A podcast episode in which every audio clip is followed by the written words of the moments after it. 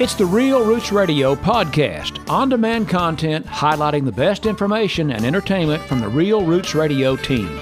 Here's Daniel Mullins sitting down with one of today's top music makers on Real Roots Radio. Welcome back to Real Roots Radio. I'm so excited to have Corb Lund as a special guest on the program today. How are you doing today, sir? Good. How you doing, Daniel? Doing well, doing well. Your new album is called Agricultural Tragic, and you say that's the name of uh, your brand of country music. Why is that? yeah, kind of, it's kind of tongue in cheek, but yeah, I've, I don't know. We've we've been playing for maybe all maybe all artists think this, but we've been uh, doing this for a long time. We always feel like we never quite fit. Like we're a little bit little bit rockabilly and a little bit western swing and a little bit outlaw and a little bit red dirt, a little bit Americana, but we just kind of came up with our own uh, subgenre. so I decided to name the record "Agricultural Tragic." I said livestock rock was the second, a close second. now you were grown up around the agriculture industry in Canada, correct? Yes, sir. What what sort of uh, agriculture or, or farming are, are, you familiar with in Canada? What what, uh, what type uh, did you grow up around? Yeah, uh, cattle mostly. My both sides of my family, my mom's side and my dad's side, both came up from Utah and Nevada around the turn of the century, and mm-hmm. and uh, they were ranching down there, and then they, uh, yeah, they both sides of the family came up and homesteaded in southern Alberta, about uh, around the turn of the century, and uh, and uh, yeah, I've been here ever since raising cows. What sort of lessons did you learn growing up around cattle that you think uh, have impacted your life and your music? Uh, the biggest one's probably just that no one's going to do it for you. Do it for you. When you grow up in the country, you learn to do stuff yourself. You know, roll up your yeah. sleeves and fix your own equipment and build your own tools and all that kind of stuff. It's it's it's it's funny. It's it's funny, you know, because uh, just to finish that thought, um, the first few years of my musical career was in kind of a rock band, and it was an underground heavy rock band, and it was interesting because it was a real do-it-yourself thing, and a lot of those same values applied quite well to doing things yourself because we. In the early years, we fixed our own van and printed our own T-shirts and made our own records and the whole bit. So, the uh, the country boy work ethic served me well. Absolutely. Uh, you wouldn't think it, but there are a lot of parallels between uh, growing up on a farm and being in the music business in the sense that, like you said, you've you got to do it yourself. A real bootstrap mentality as an independent music artist. What do you think about those values that could be applied to the crazy world that we live in? You mean outside the music business? Yes, sir. Well, it's funny you ask that. I've actually got a, a song on the new record called "Old Men." Yes. And the whole point, the whole point of the song is about sort of celebrating wisdom and ability.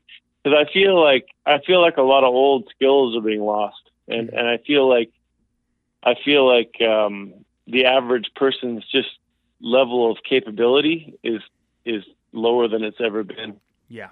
Like you know, our grandparents had a way tougher than we did. There's there's a there's a podcast I listen to called Hardcore History. It's one of my favorite things to listen to. It's a guy named Dan Carlin, mm-hmm. but he he has this thought experiment that he puts forward, and he says, imagine that there's two armies going to fight, and there's the same number of people and the same equipment, and the terrain is neutral, and they've had the same training, and one one of the groups is us, and the other groups the other group is our grandpas, right? And you know, you we're, they completely kick our butts.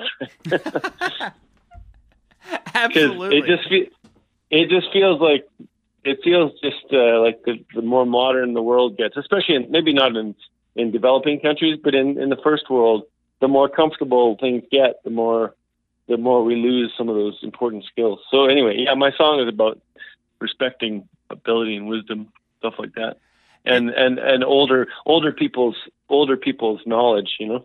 Old Men is one of my favorite songs on the new album, available now from New West Records. Oh, who were some of the uh, the old men that you looked up to or, or were around growing up? You mentioned your grandfather. Um, what was that relationship yeah. like?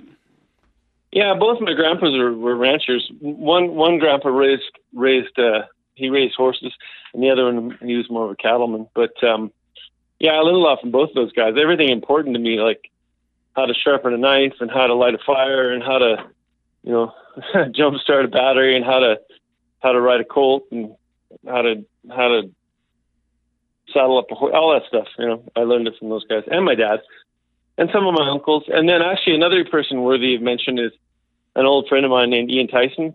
He's from Alberta as Yeah, well. He's he wrote, two uh, hours from me. He wrote, is that the the songwriter? Yes, sir. Yeah, He wrote Four Strong wins, didn't he? he he did, and someday soon, and Navajo Rug, and yeah, Yeah. he's kind of he's kind of our uh, he's kind of our cowboy music patriarch, poet laureate around here, and so he's when I was a kid, I was I was, he's kind of everybody's hero, and and then as I got I've gotten to know him very well, and he's become a really good friend. So we've toured together and played a lot of done some recording together, and I've gotten to know him pretty good. So he's 86 now, and he's still rocking, still writing tunes, and doing good. That's awesome.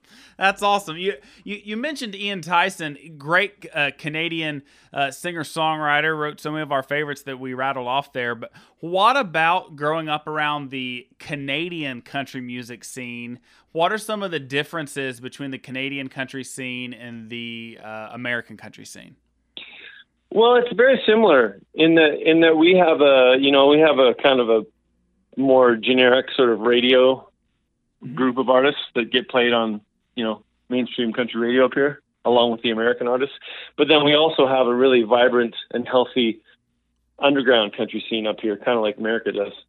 So so it's I, and that's where I operate. You know, I I mean I I get played on the radio up here occasionally, like mainstream radio, but not too much. I'm mostly on the fringes, and we get played on you know the CBC, which is kind of like our equivalent of NPR, and we get played on a lot of college stations, and we play a lot of we play a lot of punk rock festivals and weird stuff like rockabilly festivals and stuff like that. So so we're sort of we're sort of, Canada has a parallel situation where you have your mainstream stuff that's I mean I'm not judging, it's just not my cup of tea. Yeah.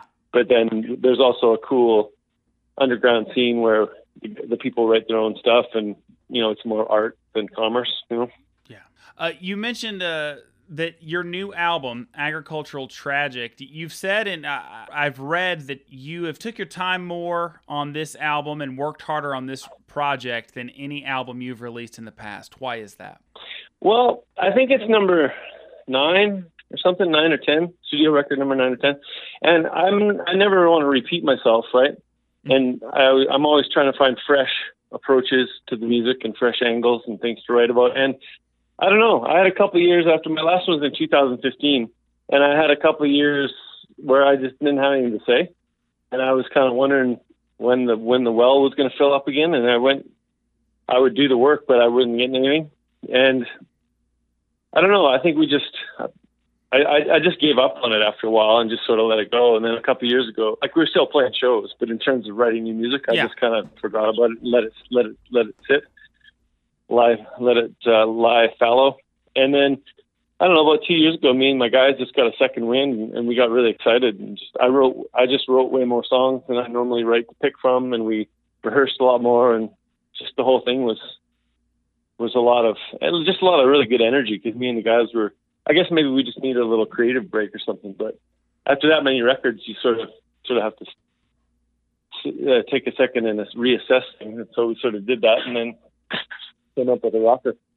You, you mentioned uh, you didn't have anything to say. You clearly have plenty of things to say on the new album. As a songwriter, why do you think it's important to make sure you have something to say versus just writing just for the sake of writing? Well, that's where it, that's the gig to me. I mean, I, I don't. That's the whole. yeah, that say having something to say is is the key part of the recipe for me. I, I don't ever write stuff I don't care about. So, yeah, I mean, I know that some people do because it's an industry, but it, I think I don't know. I think the people that like my music have come to expect a certain level of uh, what authenticity, I guess Yeah. or you know and i mean not every single thing i write is something i live but i but i try to do do my due diligence and honor the topic whatever the topic may be. And i don't know i just i i like finding interesting angles.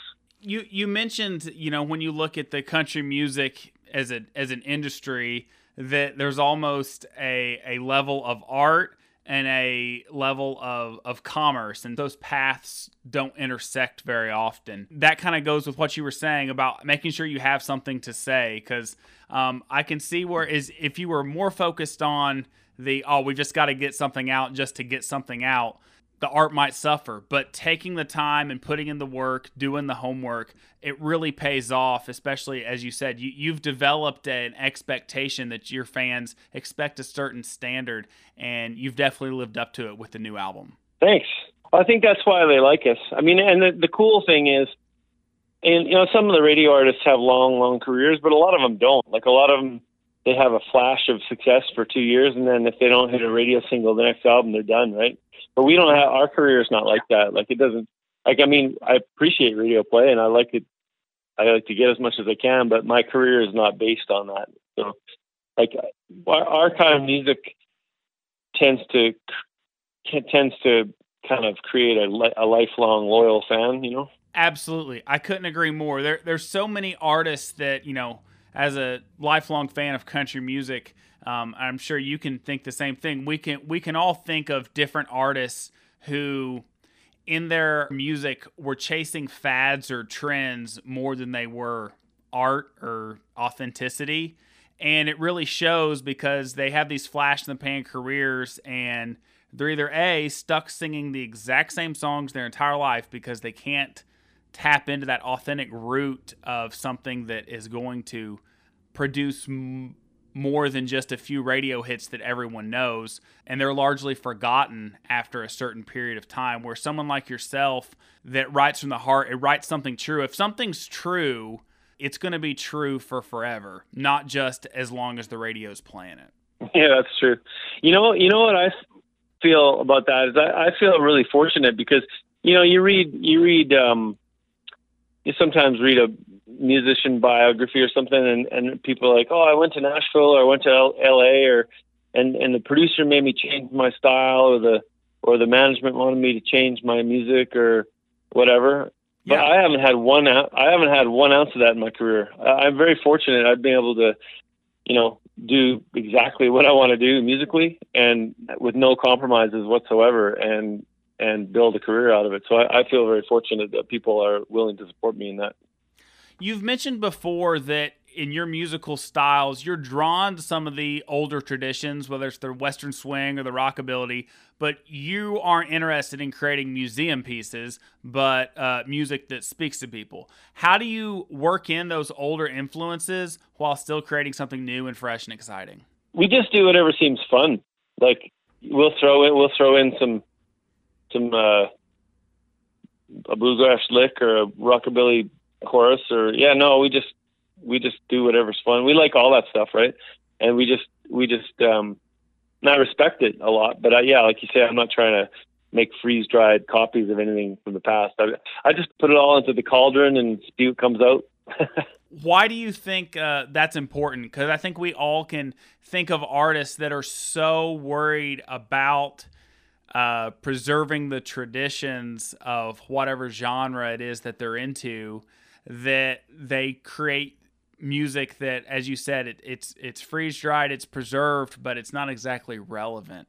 Um, why do you think it's important to find that balance? I don't know. I'm more important. I, I I like that stuff. Like I like going to see a band that's doing an old school retro thing. I mean, there's oh totally, cool. totally. Nothing. But for nothing me, is that but, at all. Yeah, I hear you. But for me, I'm just I'm interested. I want to make new traditions. I want to. I want somebody. Uh, Twenty years. This might sound silly, but tw- I think it's a cooler idea to like twenty years from now have people trying to trying to re- recreate your. but but the thing is, all my all my favorite artists are all. Most of them are freaks. Like they're all. All the the serious people. That's how they do it. They don't.